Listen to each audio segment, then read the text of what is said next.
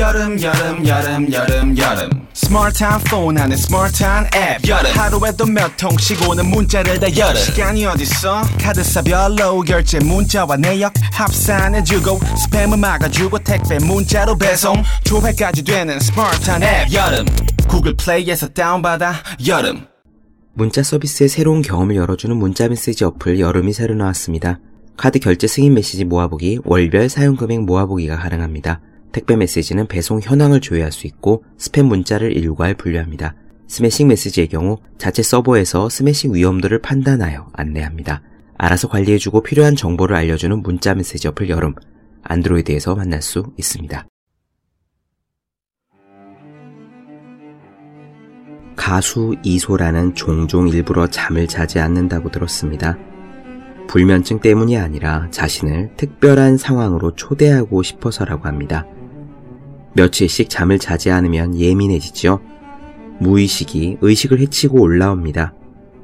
한편의 시나 다름없는 노래, 바람이 분다는 그런 가운데 탄생한 곡입니다.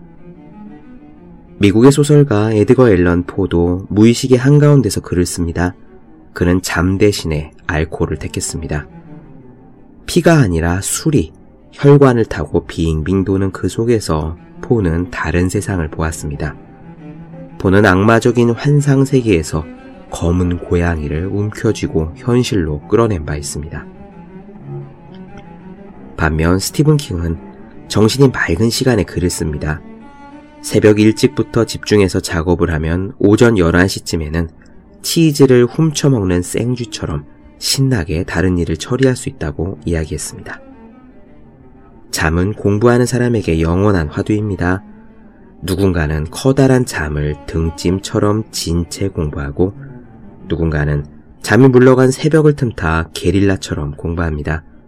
하지만 위대한 사람들에게는 공통점이 하나 있습니다.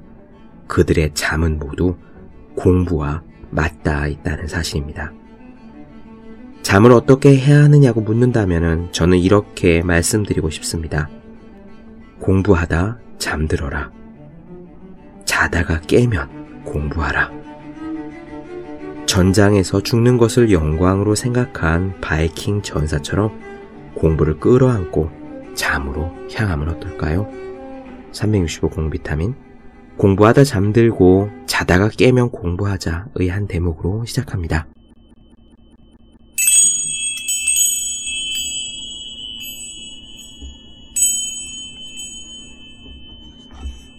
네, 안녕하세요. 본격 공부 자극 팟캐스트 서울대는 어떻게 공부하는가 한재우입니다. 오늘은 애덤 그랜트의 오리지널스 중에서 아주 흥미있는 부분을 말씀드려 보도록 하죠. 형제 중에서 몇 번째로 태어나느냐, 형제 중에 서열이 독창성과 어떤 관련이 있느냐 하는 점과 우리는 자녀들을 기를 때 어떤 식으로 가르쳐야 이 자녀가 독창적이고 훌륭한 사람으로 자랄 수 있는지에 대한 부분입니다. 흥미가 가시나요? 형제 중에 몇 번째로 태어나야 독창적인 사람이 될 수 있는지 저는 제목만 보고도 이 부분이 아주 솔깃했습니다.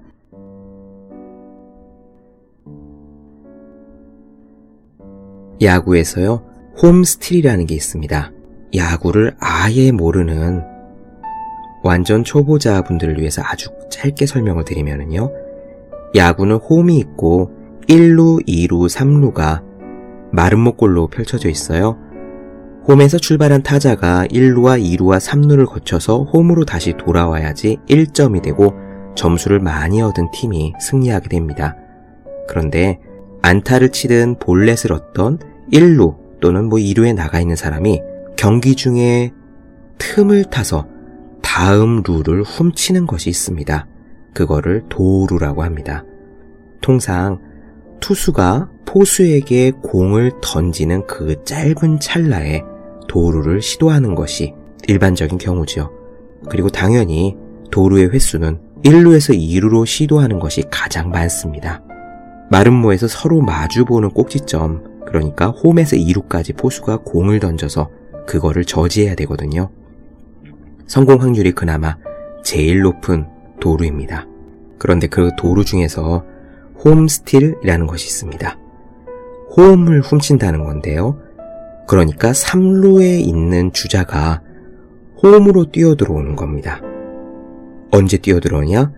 마름모의 한가운데 중심에 있는 투수가 홈에 있는 포수에게 공을 던지는 그 짧은 시간 동안 3루에 있는 주자가 홈으로 뛰어드는 게 홈스틸이에요. 이론적으로만 보면 절대 성공할 수가 없습니다. 투수가 공을 던지는 속도보다 사람이 달리는 속도가 빠를 수는 없으니까요.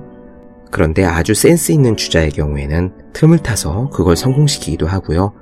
또 투수가 포수에게 공을 던질 때 포수가 그 공을 한 번에 잡지 못하고 놓치는 경우도 간간히 있습니다.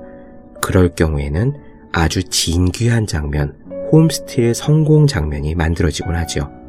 2012년 미국 메이저리그 시즌 내내 통틀어서 홈스틸 도루를 시도한 선수는 고작 3명밖에 없었다.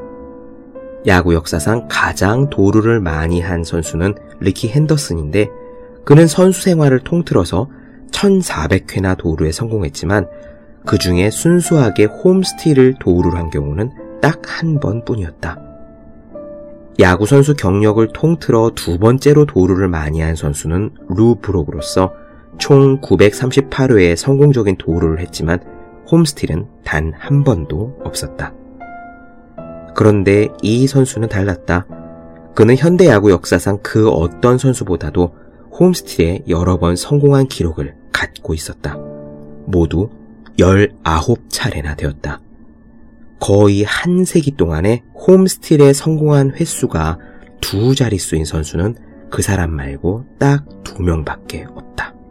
네, 이렇게 성공 가능성이 극히 낮은 방법, 홈스틸을 무려 19번이나 어마어마하게 성공한 사람이 누구일까요?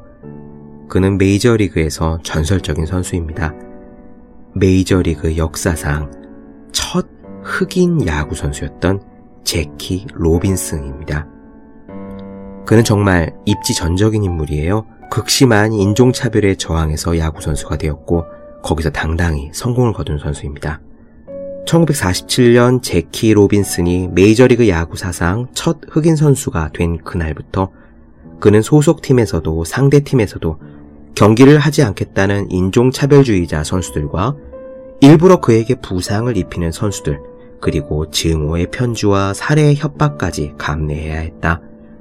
그러나 그는 이후 한 대기업에서 미국 최초로 흑인 부사장까지 승진을 했고 미국 최초로 흑인 야구 해설위원이 되었다. 그가 사회 규범에 맞서 저항하고 감정적, 사회적, 신체적 위험에 직면하면서도 꿋꿋하게 견뎌낼 수 있었던 용기는 어디서 나왔을까? 이 에던 그랜트는요, 어마어마한 인종차별에 저항해낸 제키 로빈슨의 삶의 궤적을 보면서 그의 어마무시하게 많은 홈스틸 기록과 연결지어서 생각해 봅니다. 왜냐하면 도루 자체가 굉장한 리스크를 감내하고 두려움을 이겨내는 그런 전략인데 그 중에서도 홈스틸은 그야말로 야구 경기장 전체의 모든 무게를 그 강력한 저항을 맞받아치면서 시도해야 되는 그런 거니까요. 즉, 홈스틸을 엄청나게 많이 제키 로빈스는 그의 그런 시도가 인종차별의 벽을 이겨낸 그의 삶과 무관하지 않다는 것이 에덤 그랜트의 이야기입니다. 그런데 이게 그냥 우연히 떠올린 썰이 아니에요. 연구 결과가 있습니다.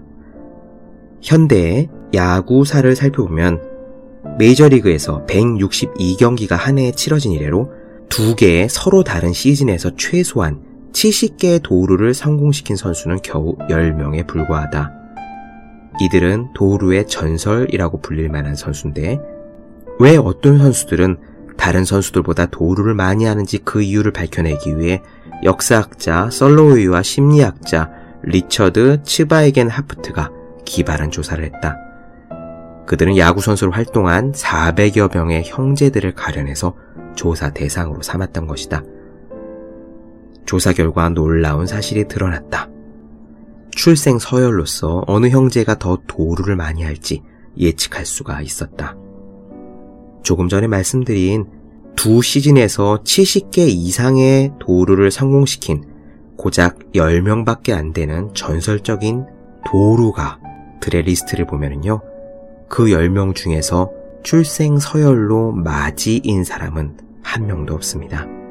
외동이기 때문에 맞이인 사람은 3명이 있지만 나머지 7명의 선수들은 모두 많은 형제자매 중에서도 상당히 뒤쪽에 서열이 속합니다. 연구가들은 이렇게 설명합니다. 나중에 태어난 형제들이 먼저 태어난 형제들보다 도루를 시도할 가능성은 무려 10.6배나 높은 것으로 나타났다. 서열이 낮은 형제들이 반드시 더 훌륭한 선수는 아니었다. 이를테면 서열이 낮은 형제들은 타율에서 더 나은 실력을 보여주지 않았다. 핵심적인 차이는 위험을 감수하는 성향이 어느 정도 강한가 하는 점이었다. 서열이 낮은 형제들은 도루를 더 많이 시도했을 뿐만 아니라 투수가 던진 공에 맞을 확률이 4.7배 높은 것으로 나타났다. 그것은 아마도 그들이 홈플레이트에 더 가까이 다가설 정도로 배짱이 두둑하기 때문인 것인 듯 하다. 그리고 그들은 행동만 더 과감한데 그치지 않았다. 그들이 성공할 확률도 서열이 높은 형제들보다 더 높았다. 서열이 낮은 형제들이 도루에 성공할 확률은 3.2배 더 높았다. 나중에 태어난 사람들이 위험을 무릅쓸 가능성이 더 높게 나타나는 것은 비단 야구만의 이야기가 아니다. 정치와 과학에서도 이런 차이가 나타나는데 이는 사회적, 학문적 발전에 매우 중요한 의미를 지닌다. 한 기념비적인 연구에서 프랭크 설로웨이는 코페르니쿠스의 천문학에서 다윈의 진화론, 뉴턴의 역학, 아인슈타인 상대성 이론에 이르기까지 수십 건의 과학적인 혁명과 획기적인 연구를 분석한 바 있다. 그랬더니 놀랄만한 사실이 드러났다. 마지로 태어난 과학자들과 비교해 볼 때 나중에 태어난 과학자들은 뉴턴의 중력과 운동 법칙, 아인슈타인의 특수 상대성 이론이 과격하다고 여겨지던 그 시기에 이 이론들을 지지할 가능성이 3배 이상이었다. 코페르니쿠스가 지구가 태양 주위를 돈다는 이론을 발표한 뒤에 반세기 동안 손 위에 형제 자매가 있는 과학자들은 마지로 태어난 과학자들보다 코페르니쿠스의 이론을 지지할 확률이 5.4배 높았다. 다윈에 대해서도 마찬가지다. 다윈이 그 유명한 연구 결과를 발표하기 직전인 1700년대부터 1859년까지 기간 동안 진화라는 개념에 대해 수백 명의 과학자들이 어떤 입장을 처했는지 분석했는데 다윈이 연구를 발표하기 전에는 나중에 태어난 과학자들 117명 가운데 56명이 진화를 믿었다.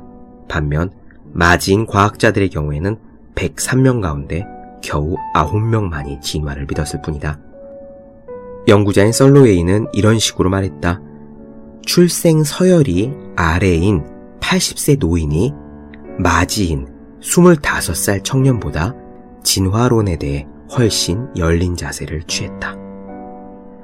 전체적으로 볼 때 나중에 태어난 사람들이 중요한 과학적 변혁을 지지할 확률은 마지들의 두 배였다. 이러한 차이가 우연히 발생할 확률은 10억 분의 1보다도 훨씬 낮다라고 썰로웨이는 단언했다. 31건의 정치 혁명을 대상으로 한 그의 연구에서도 비슷한 결과가 나타났는데 출생 서열이 낮은 사람들이 급진적인 변화를 지지할 확률은 마지들의 두 배였다. 어떻게 이런 결과가 나타났을까요?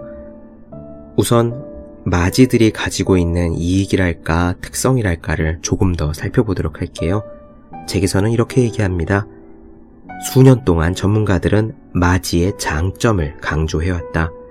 집안에서 마지는 자신을 애지중지하는 부모의 관심과 시간과 에너지를 한 몸에 받고 자라기 때문에 성공할 환경이 조성되어 있다는 주장이다. 마지들이 노벨상을 수상하고 미국 의회에 진출하고 네덜란드의 지역 선거와 총선거에서 이길 가능성이 더 높다는 증거들이 있다. 또한 마지들은 기업의 최고 자리에 오를 가능성이 가장 높다. 1,500여 명의 CEO들을 분석한 한 자료를 보면 그 중에 43%가 마지였다. 최근에 한 연구에서 경제학자 마르코 베르토니와 조르지오 브루넬로는 출생 서열이 직업적인 성공에 미치는 영향을 면밀히 분석했다. 10여 개의 유럽 국가들에서 수십 년에 걸쳐 4천명의 이력을 추적한 결과 노동 시장에 처음 진입할 때 마지들은 출생 서열이 낮은 사람들보다 초봉이 14% 높았다. 마지는 동생들보다 교육의 혜택을 더 많이 받으므로 이렇게 더 높은 연봉을 벌게 된다는 것이다. 그러나 초기에는 마지들이 유리하지만 서른 살이 되면 이런 장점의 효과가 사라진다. 출생 서열이 낮은 사람들의 연봉 증가율이 더 높은데 그 이유는 그들이 연봉이 더 나은 직업으로 바꾸려는 의향이 더 강하고 더 자주 일자리를 옮기기 때문이다. 연구자들은 이렇게 말한다. 마지들은 출생 서열이 낮은 사람들보다 위험을 회피하는 성향이 더 강하다. 이들 연구자들은 출생 서열이 낮은 사람들이 나쁜 음주 습관과 흡연 습관에 빠지기가 더 쉽고 노후를 대비한 재무 설계를 할 확률과 생명보험에 들 확률은 더 낮다고 지적했다. 출생 서열이 낮은 사람들이 표준화된 시험에서 성적이 더 부진하고 학업 성적도 더 부진하며 명망 있는 직업을 선호하지 않는 이유는 그들이 열등해서가 아니다. 출생 서열이 낮은 사람들은 마지들이 명망 있는 직업에 집착하는 모습을 보면서 권위와 수능을 추구한다며 못마땅하게 여기기 때문일 가능성도 있다. 물론 지금 말씀드리는 이러한 연구들, 형제들에 관한 연구들은 그 한계가 분명히 있다고 에덤 그랜트는 솔직하게 고백합니다. 출생 서열에 관한 연구는 최근에 조금씩 정당성을 확보하고 있기는 하지만 오늘날에도 여전히 논란의 여지가 많긴 하다. 출생 서열이 당신이 어떤 사람인지를 결정하지는 않는다. 단지 당신이 특정 방식으로 자랄 확률에 영향을 줄 뿐이다. 이것은 확률의 문제다. 생물학적 특성이나 인생 경험에서 수없이 많은 요인들이 한 인간의 정체성 확립에 영향을 미친다. 그러므로 연구를 통해 출생 서열이 미치는 영향만을 가려내기란 본질적으로 지극히 복잡하고 어렵다. 무작위적이고 통제된 실험을 하기는 사실상 불가능하다. 하지만 그럼에도 불구하고 일정한 확률적인 경향성은 분명히 나타난다고 에던 그랜트는 강조합니다. 요컨대 이런 얘기예요. 한 연구의 사람들에게 자신의 형제 자매와 자신의 학업 성취도 그리고 반항적인 성향을 평가하도록 했는데 학업 성취도가 높은 사람들은 막내보다 맞을 확률이 2.3배 높았다. 반항하는 마지보다 막내일 확률이 2배 높았다. 그리고 평생 해본 일 가운데 가장 반항적이거나 관행을 벗어난 일을 적어보라고 하자 출생 서열이 낮은 사람들이 더 긴 답변을 적어냈고 관행에서 훨씬 더 벗어나는 행동을 한 것으로 나타났다. 이것은 수백 건의 연구 결과에서 똑같은 결과가 나타난 바가 있다. 마지들은 기존 체제를 옹호하는 경향이 있는 반면에 출생 서열이 낮은 사람들은 기존 체제에 맞서는 경향이 있다. 왜 이런 경향이 나타났을까요? 에던 그랜트는 그 답이 적소 찾기에 있다고 설명합니다. 적소 찾기라는 건요, 적소, 딱 맞는 장소라는 거예요. 이를테면 포지션 같은 겁니다. 왜 예전에 무한도전이 처음 시작했을 때 그런 얘기 많이 나왔었잖아요. 지금 엄청나게 인기가 많은 개그맨 정영돈 씨가 자기의 포지션을 정확히 찾지 못해서 엄청나게 괴로워했다는 이야기 지금은 널리 퍼졌죠. 한 방송에서 팀으로 움직이려면 누군가는 먼저 리더의 자리를 차지할 거고 누군가는 넘버 투의 자리를 차지할 거고 누군가는 말썽꾸러기의 자리를 차지할 거고 그런 식으로 자기만의 적소를 찾아가게 되어 있습니다. 정영돈 씨가 초창기에 괴로워했던 거는 자기가 할 딱 맞는 역할을 찾아내지 못해서였는데요. 바로 이러한 적소 찾기 개념이 형제들 사이에도 적용이 된다고 합니다. 제기선 이렇게 말합니다. 적소 찾기는 이런 의문점을 해결하는데 도움을 줄지 모른다. 적소 찾기라는 개념의 뿌리는 알프레드 아들러의 연구로 거슬러 올라간다. 심리학자 아들러는 부모의 양육법에 초점을 둔 프로이트의 이론은 형제 자매들의 성격 발달에 중요한 영향을 미치지 않는 것 같다고 믿게 되었다. 아들러는 마지들이 외둥이로 삶을 시작하기 때문에, 즉 세상에 태어났을 때 부모님 말고는 자기밖에 없기 때문에 어렸을 때 자신의 부모와 자기 자신을 동일시한다고 주장했다. 동생들이 태어나면 마지는 자신의 위치를 빼앗길 위험에 처하게 되는데 바로 부모를 모방함으로써 그런 위기에 대응하는 경우가 종종 있다. 즉, 마지들은 나중에 태어난 동생들을 상대로 규율을 만들고 자기 자신이 부모인 것처럼 행사하려고 하기 때문에 동생들이 이에 반항할 여건이 형성된다.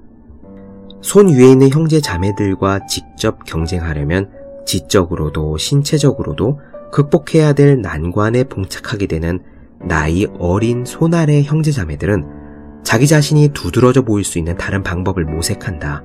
책임감이 강하고 성취도가 높은 자리는 아무래도 마지가 차지할 가능성이 특히 높다.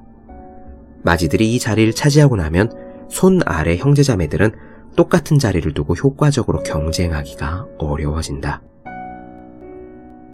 꼭 야구 선수뿐만 아니라 다른 세계에서도 이런 경향이 발견되는지를 알아보기 위해서 애덤 그랜트는 코미디언에 대한 연구로 눈을 돌립니다. 야구 선수를 배출한 가정 말고 다른 가정에서도 적소 찾기 현상이 두드러지게 나타난지 궁금한 나는 코미디 세계로 눈을 돌렸다. 코미디의 핵심은 반항이다. 코미디언들은 일반인보다 더 독창적이고 반항적인 경향이 높다는 증거가 있다. 나는 적소 찾기 이론에 비추어 보면 출생 서열이 낮은 아이들이 훌륭한 코미디언이 될 가능성이 더 높으리라고 예상했다. 보다 평범한 직업들은 손 위의 형제자매들이 이미 모두 차지해버렸기 때문에 손 아래 형제자매들은 같은 영역에서 손 위 형제자매들보다 더 똑똑하거나 더 강해지려고 애쓰는 대신에 더 웃기는 길을 선택할 가능성이 높다. 다른 재능과는 달리 남을 웃기는 재능은 나이나 성숙함과는 관련이 없다.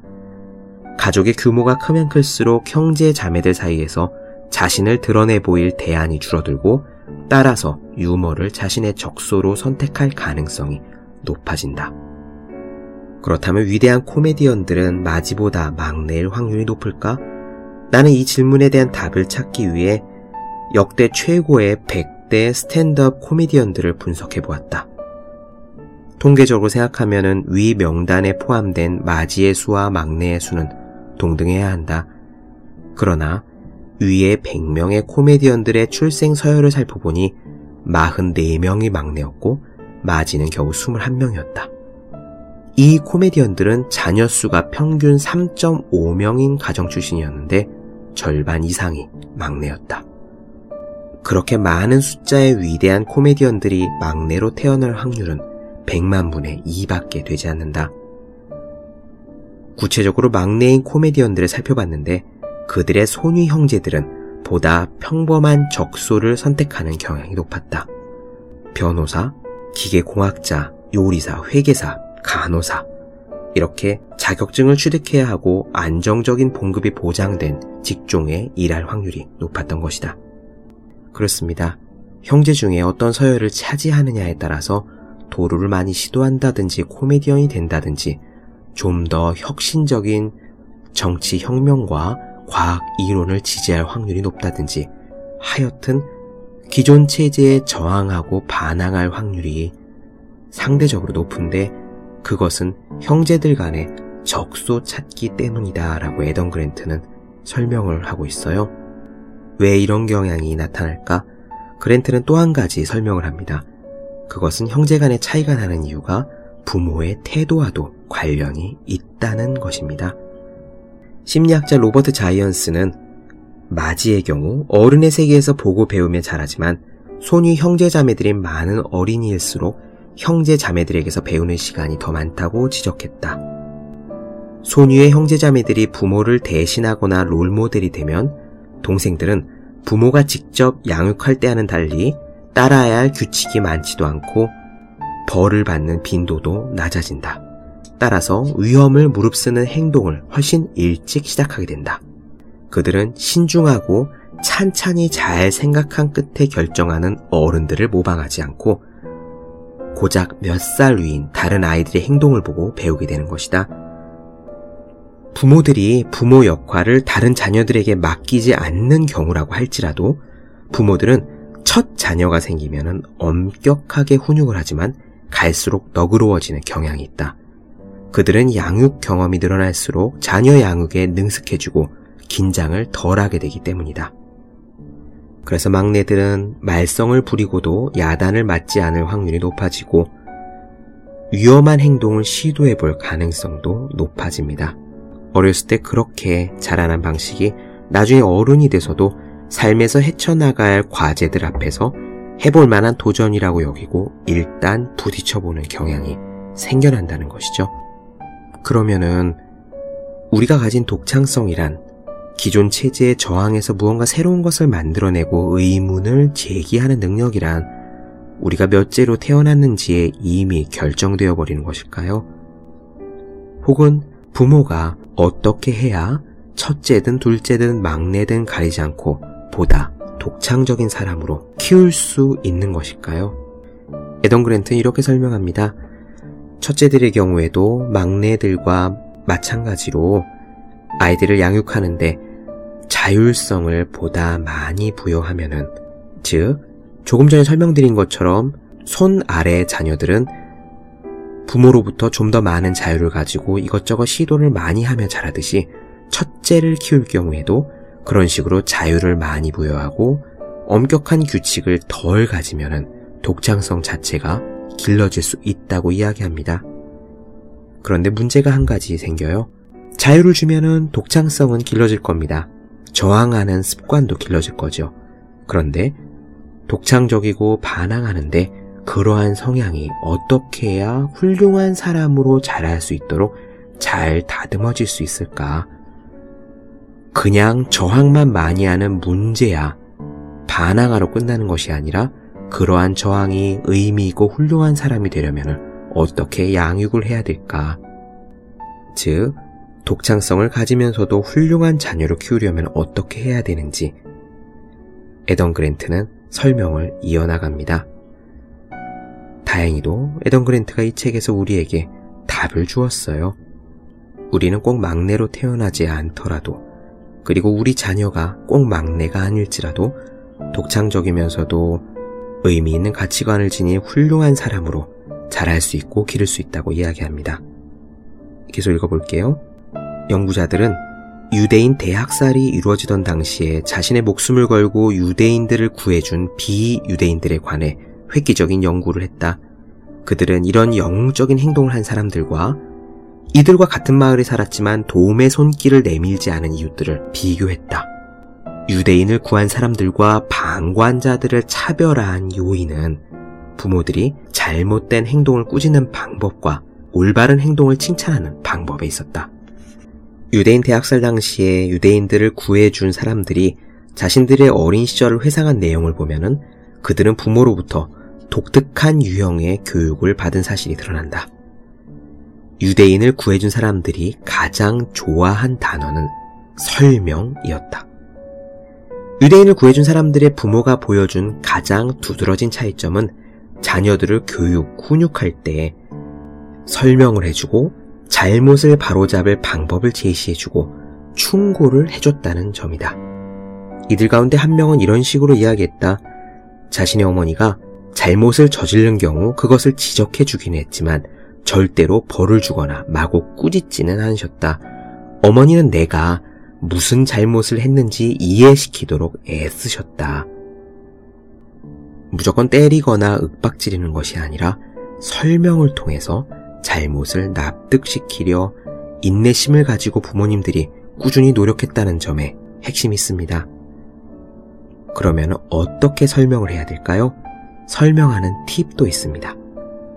한 연구를 보면 평범한 어린이들의 부모는 숙제할 시간이나 취침 시간 등과 같이 구체적인 규칙을 평균 6가지 정도 자녀들에게 지키도록 하는 것으로 나타났다. 한편 아주 창의적인 어린이들의 부모가 자녀들에게 지키게 하는 규칙은 평균 한 가지도 되지 않고 구체적인 규칙보다는 도덕적인 가치를 강조하는 경향이 있다. 부모들이 규칙을 제시할 때 왜 그런 규칙이 중요한지를 분명하고 합리적으로 설명하면 10대들은 그 규칙을 내면화하기 때문에 규칙을 깰 확률이 현저하게 줄어든다. 또 다른 심리학자 도널드 맥키넌이 미국에서 가장 창의적인 건축가들과 기술은 뛰어나지만 창의성은 별로인 건축가들을 비교 연구했다. 그랬더니 창의적인 건축가들을 차별화하는 요인은 부모가 자녀들을 훈육할 때 설명하는 방법을 쓴 점이라는 사실이 드러났다. 그들의 부모들은 행동 기준을 제시하고 그런 기준의 근거를 옳고 그름의 원칙에 의거해서 도덕성이나 존중이나 호기심이나 노력 같은 가치, 가치를 거론해가며 설명한 것이다. 자녀를 훈육할 때 특히 효과가 좋은 설명 방식이 하나 있다. 왜 자녀의 행동이 부적절한지 설명하면서 그 가치를 설명하면서 그런 행동을 했을 때 다른 사람들에게 어떤 결과를 초래하게 되는지를 거론하면 효과가 있다. 방관자들의 부모는 규칙은 자녀 자신을 위해 지켜야 한다는 점을 강조한 반면 유대인을 구해준 사람들의 부모는 자녀 자신의 행동이 다른 사람들에게 어떤 영향을 줄지를 생각해 보도록 했던 것이다. 네, 지금까지 나온 내용을 요약하자면 이겁니다. 아이를 독창적으로 기르기 위해서는 너무 엄하게 강압적으로 기르는 것보다 자율성을 주는 것이 좋다. 맞이든 막내든 자율성을 부여하면 아이들은 더 많은 시도를 할 것이고 충분한 보호 안에서 안정감을 느끼면서 보다 독창적인 아이로 자라날 것이다. 그런데 똑같이 반항을 하고 독창적인 아이로 자라는데 어떻게 하면 그 반항심이든 독창성이든 그런 것들을 보다 의미 있는 방향으로 잘 훈육할 수 있느냐. 그것은 아이들을 가르칠 때 설명을 통해서 규칙을 내면화하는데 비결이 있다.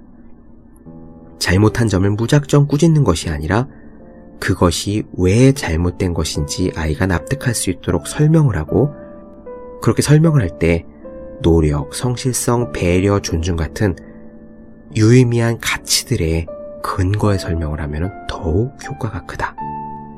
추가로 그런 가치가 너 자신을 위해서가 아니라 다른 사람들에게 어떤 영향을 주는지를 아울러 설명할 때 더 효과가 크다. 이것이 에던 그랜트가 지금까지 이야기한 내용입니다. 여기서 한 가지만 팁을 더 드릴게요. 아이들에게 이렇게 해라, 저렇게 하지 말아라 라고 이야기를 할 때 행동이 아니라 성품 자체를 칭찬하면 더 효과가 크다고 합니다.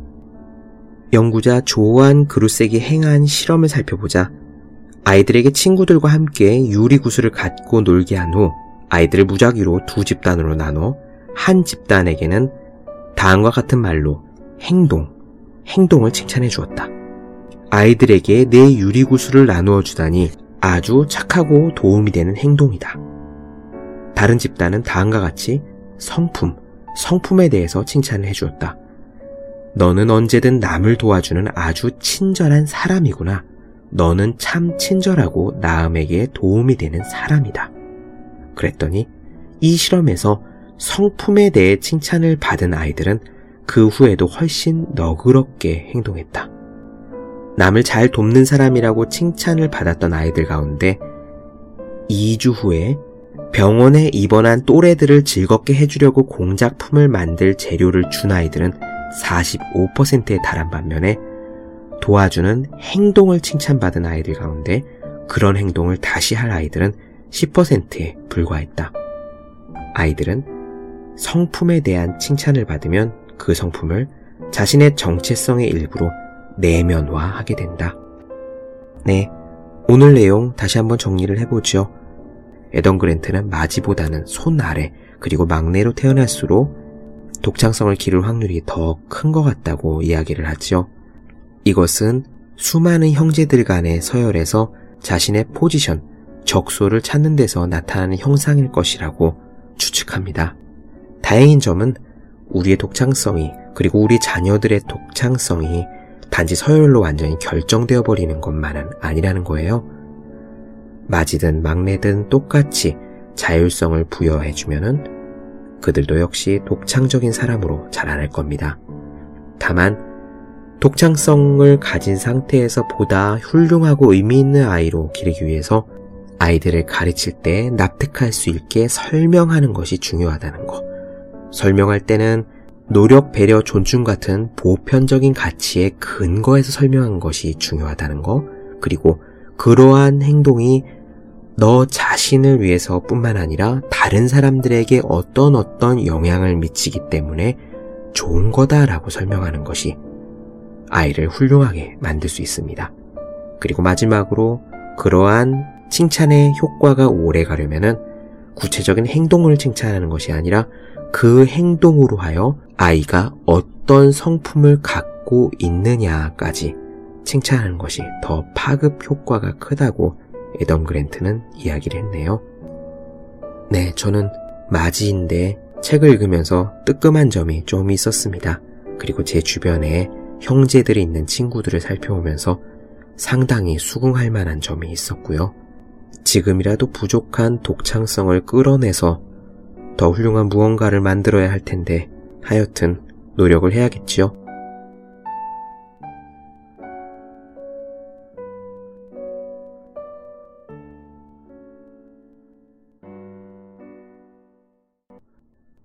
네, 본격 공부자극 팟캐스트 서울대는 어떻게 공부하는가? 오늘은 형제들 간의 서열과 독창성이 어떤 관계가 있는지에 대한 이야기를 나눠보았습니다. 더 많은 이야기가 궁금하신 분들, 질문사항이 있으신 분들은 네이버 블로그 허생의 즐거운 편지를 찾아주시면 되겠습니다. 그리고 매일매일 공부하시는 분들, 여러분 주변에 매일매일 공부하시는 그분들을 위해서 공부하기 전에 하루 한 페이지씩 읽고 공부할 의욕을 북돋는 책, 365 공비타민을 선물해 주시면 좋을 것 같습니다. 네, 오늘은 여기까지 할게요. 저는 다음 시간에 뵙겠습니다. 여러분 모두 열심히 공부하십시오. 저도 열심히 하겠습니다.